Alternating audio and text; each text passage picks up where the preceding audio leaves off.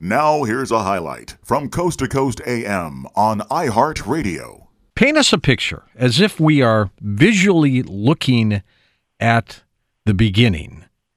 What what are we seeing, let's say, after it started? Kind of paint us a picture. What what would we be looking at if we were on the outside looking in? Yeah, well, of course, a lot happened in the very first few, um, not, not even split seconds. We're talking about tiny, tiny fractions of a second, you know, less than a trillionth of a second. A whole heck of a lot happened in that first instant of time, and a lot of it was invisible, so you wouldn't, you wouldn't even if you could, you know, be kind of outside it looking at, mm-hmm. uh, looking with your eyes, you wouldn't see anything because there wasn't, uh, there wasn't much in the form of light coming off. Okay. But you can kind of use your imagination, as it were. Uh, I- I- initially, well, we don't know about initially, but so, but something, but something created a, a, a an explosion, if you like. Now, the Big Bang. Would we have heard it if we could hear it? Well, again, uh, you know, you're talking about extreme energies here. So, the, if you if you want to talk about sound, and of course, sound has to have a medium to travel in. Uh, you know, in air, in our case, sure, but it, there wouldn't be air, but. Uh, you, you you wouldn't really have heard anything, although you could imagine waves of some of some something equivalent to acoustic waves, you know, being there. None of it's really within the range of human senses, so we'd have to imagine we've got super senses to see all this stuff happening. Uh, it, there would there would be a whole succession of particles emerging. Initially, there would only be one one type of particle, okay, and then gradually they would split off into all the types of particles that we see today. And all of this happened very, very quickly. It all happened within a split second. That's amazing, uh, before, just trying to comprehend yeah, before, that alone. I know, be, before the Big Bang, which is kind of what we always think of, this explosion, this hot blast that, you know, the, the universe has been expanding from ever since, there was a period called inflation where the, the initial speck that was the universe Uh, grew in size by a phenomenal amount, at a phenomenal rate, okay? With or and without then, light? Well, le- electromagnetic radiation was part of that.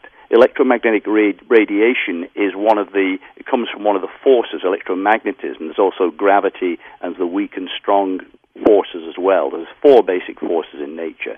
And all of these gradually split off from the one initial force. Okay, so what we call light is really, you know, it includes X-rays and radio waves, mm-hmm. as well as the visible light spectrum. That's the electromagnetic spectrum. Uh, that's what we what's what we can see, the middle bit of that.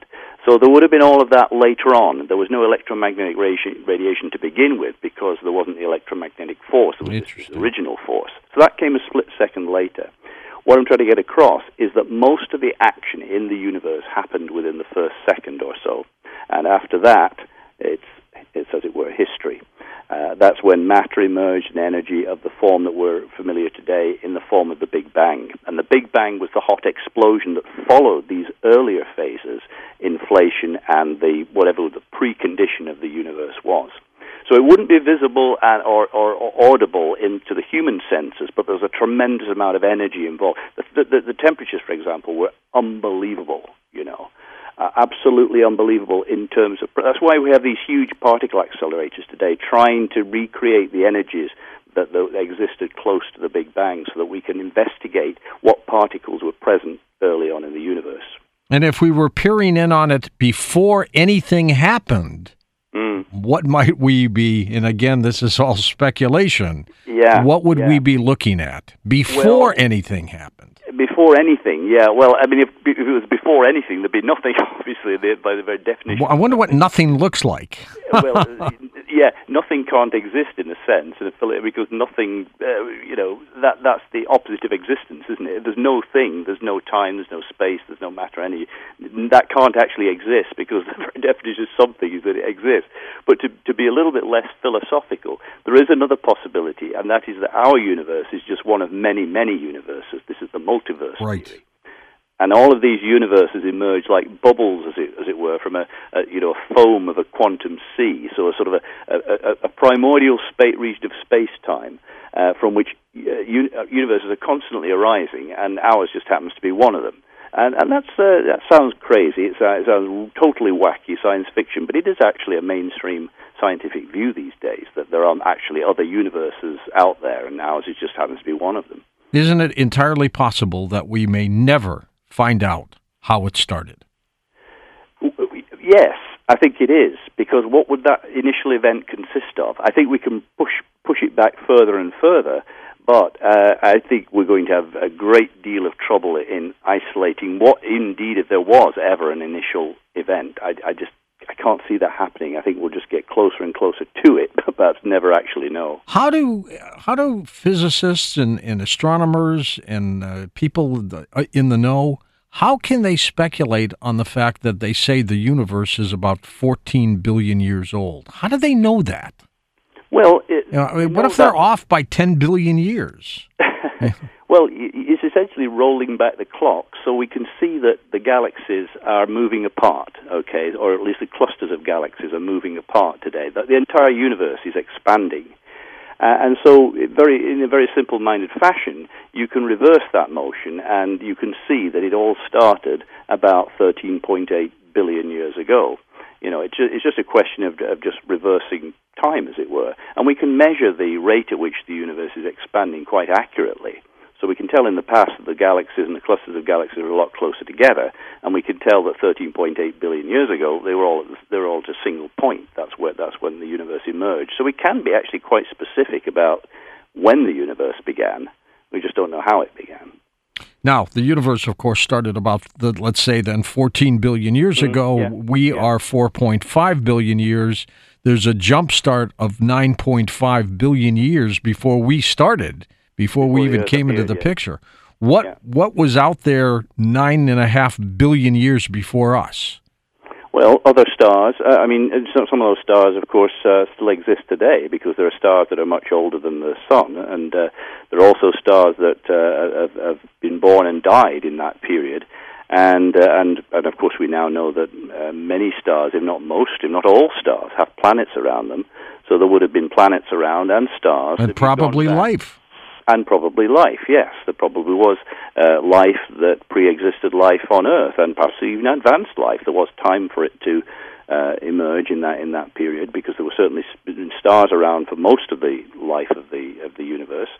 Um, so yeah, yeah, it would have looked um, perhaps a little different than it does today, because everything would be a little bit closer together. Galaxies would be closer together, but essentially, if you'd gone back five billion years and looked out, you would have seen stars just like you do today, and planets around them. And as you say, we don't know, but most likely life on some of them. Yeah. Why does it seem, David, that there's so much order in the universe? It's it's almost as if everything is a piece of a puzzle, and it all fits.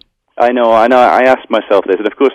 What mainstream science will say is that, well, it wasn't like that to begin with. Uh, it, it, complexity has emerged from simplicity, but there's been plenty of time for uh, things to organize themselves, and when this gets onto, obviously, the origin of life as well, uh, not just not just stars and things like that. You can kind of explain that in terms of, you know, just basic forces of gravity and that type of thing. You expect matter to clump together to form objects, and, and so you can kind of get away with explaining uh, planets and stars and stuff like that. But when it comes to more complicated things like life, uh, then you run up against it. And again, that's, of course, another question we don't know. We don't know about the origin of life.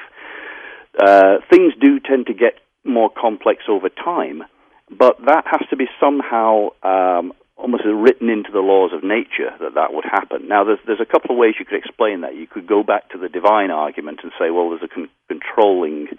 force on the universe that's directing it in a certain uh, way, you know, and this and this obviously is, is, is the universe by design, uh, and and that would that that is, is interesting if if we happen to live in a single universe. But if the multiverse theory is correct, that means that there are billions and billions and billions, uh, possibly infinite number of universes out there.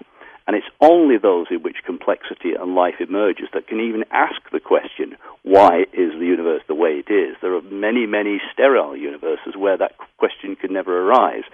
So then it doesn't become a coincidence that we happen to live in one where there is complexity in life, because it's only those kind of universes where creatures could eventually ask the question. So you can get around the design argument. You can also get around it by, uh, you know, just, just saying, well, that's just the way nature is. It just, it just happens to get more complex as time goes on. When I was a boy, my parents got me a three-inch refractor telescope, and, of course, the first thing I looked at was the moon at night, and that was a wow factor. And then I turned the telescope, David, on Jupiter and saw its four of its moons right around there, and that was just unbelievable. But then when I put it on Saturn and could actually see the rings of Saturn with this little telescope, it was absolutely breathtaking, and I was hooked. It it was unbelievable. Yeah, I know what you mean. I know what you mean, and and I think we sometimes lose that sense of awe. You know, when we get older, we we we forget to look up at the night sky, even without a telescope. You know, just looking at what we're seeing, and just realizing what we're seeing, how far away the stars are, how vast the universe is compared to our little lives here on on Earth, and it, and you get that sense of that childhood sense of wonder back again. And I think we need to do a little bit more of that. Just look out into the universe and realize that you're part of this immensity. I think it's tremendously thrilling. It's what it's what still excites me as a scientist. I've still got that little boy excitement inside of me. Taking out, uh, of course, religion out of the equation, we really can't explain life, why we're here, what we're doing here, what we're supposed to be doing. I mean, it's it's marvelous, but it's also perplexing. But when you add that in with the possibility of how we started, how did the universe start, life after death, the whole puzzle turns out to be one big puzzle. Yeah, yeah, the, the, the, and, I, and I think most scientists are honest enough to say they don't have all the answers, and perhaps they never will.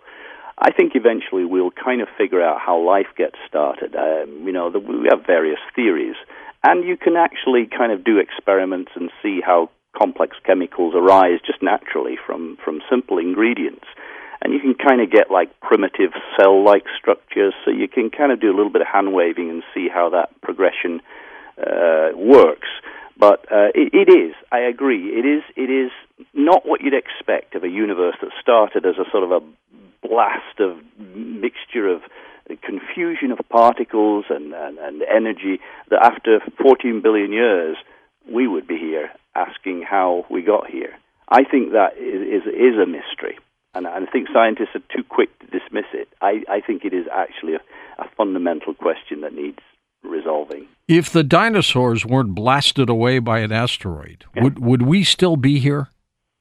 No, I don't think so. Uh, some, something would be here, uh, uh, but, you know, evolution is affected by these random events. Sometimes they're, you know, cosmic events, uh, in that case, obviously an asteroid collision, but there have been, obviously, internal events as well uh, that have happened that have caused mass extinctions, and then uh, new new types of life have, have emerged. So, yes, the mammals were able to fill the spaces, the gaps left by the, the, the, the dinosaurs and the other large reptiles that basically dominated the the land, the air, and the sea at the time.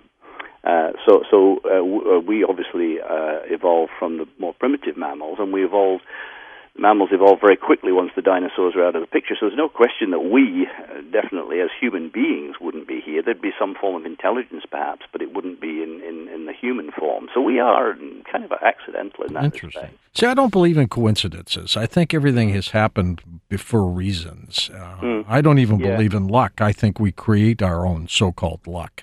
We do yeah. it to ourselves.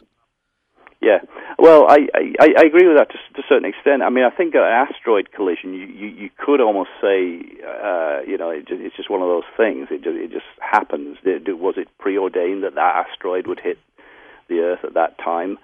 I don't know. Asteroid collisions have happened throughout the history of the Earth and other planets. I mean, it's just something, there's stuff flying around out there. It occasionally collides. But as you say, without it, we probably wouldn't be here. Yeah, yeah. So you can look at it as a kind of a chain of, of events, and of course that caused a mass extinction, uh, and oddly enough gave rise to a creature ourselves, which is sort of causing another mass extinction at the moment. So it kind of caused two mass extinctions yeah. in a single whammy. Uh, so, so small things, well, no small thing it is, but a single event can have tremendous repercussions down the road. Listen to more Coast to Coast A M every weeknight at one a.m. Eastern, and go to coast to coast a m dot com for more.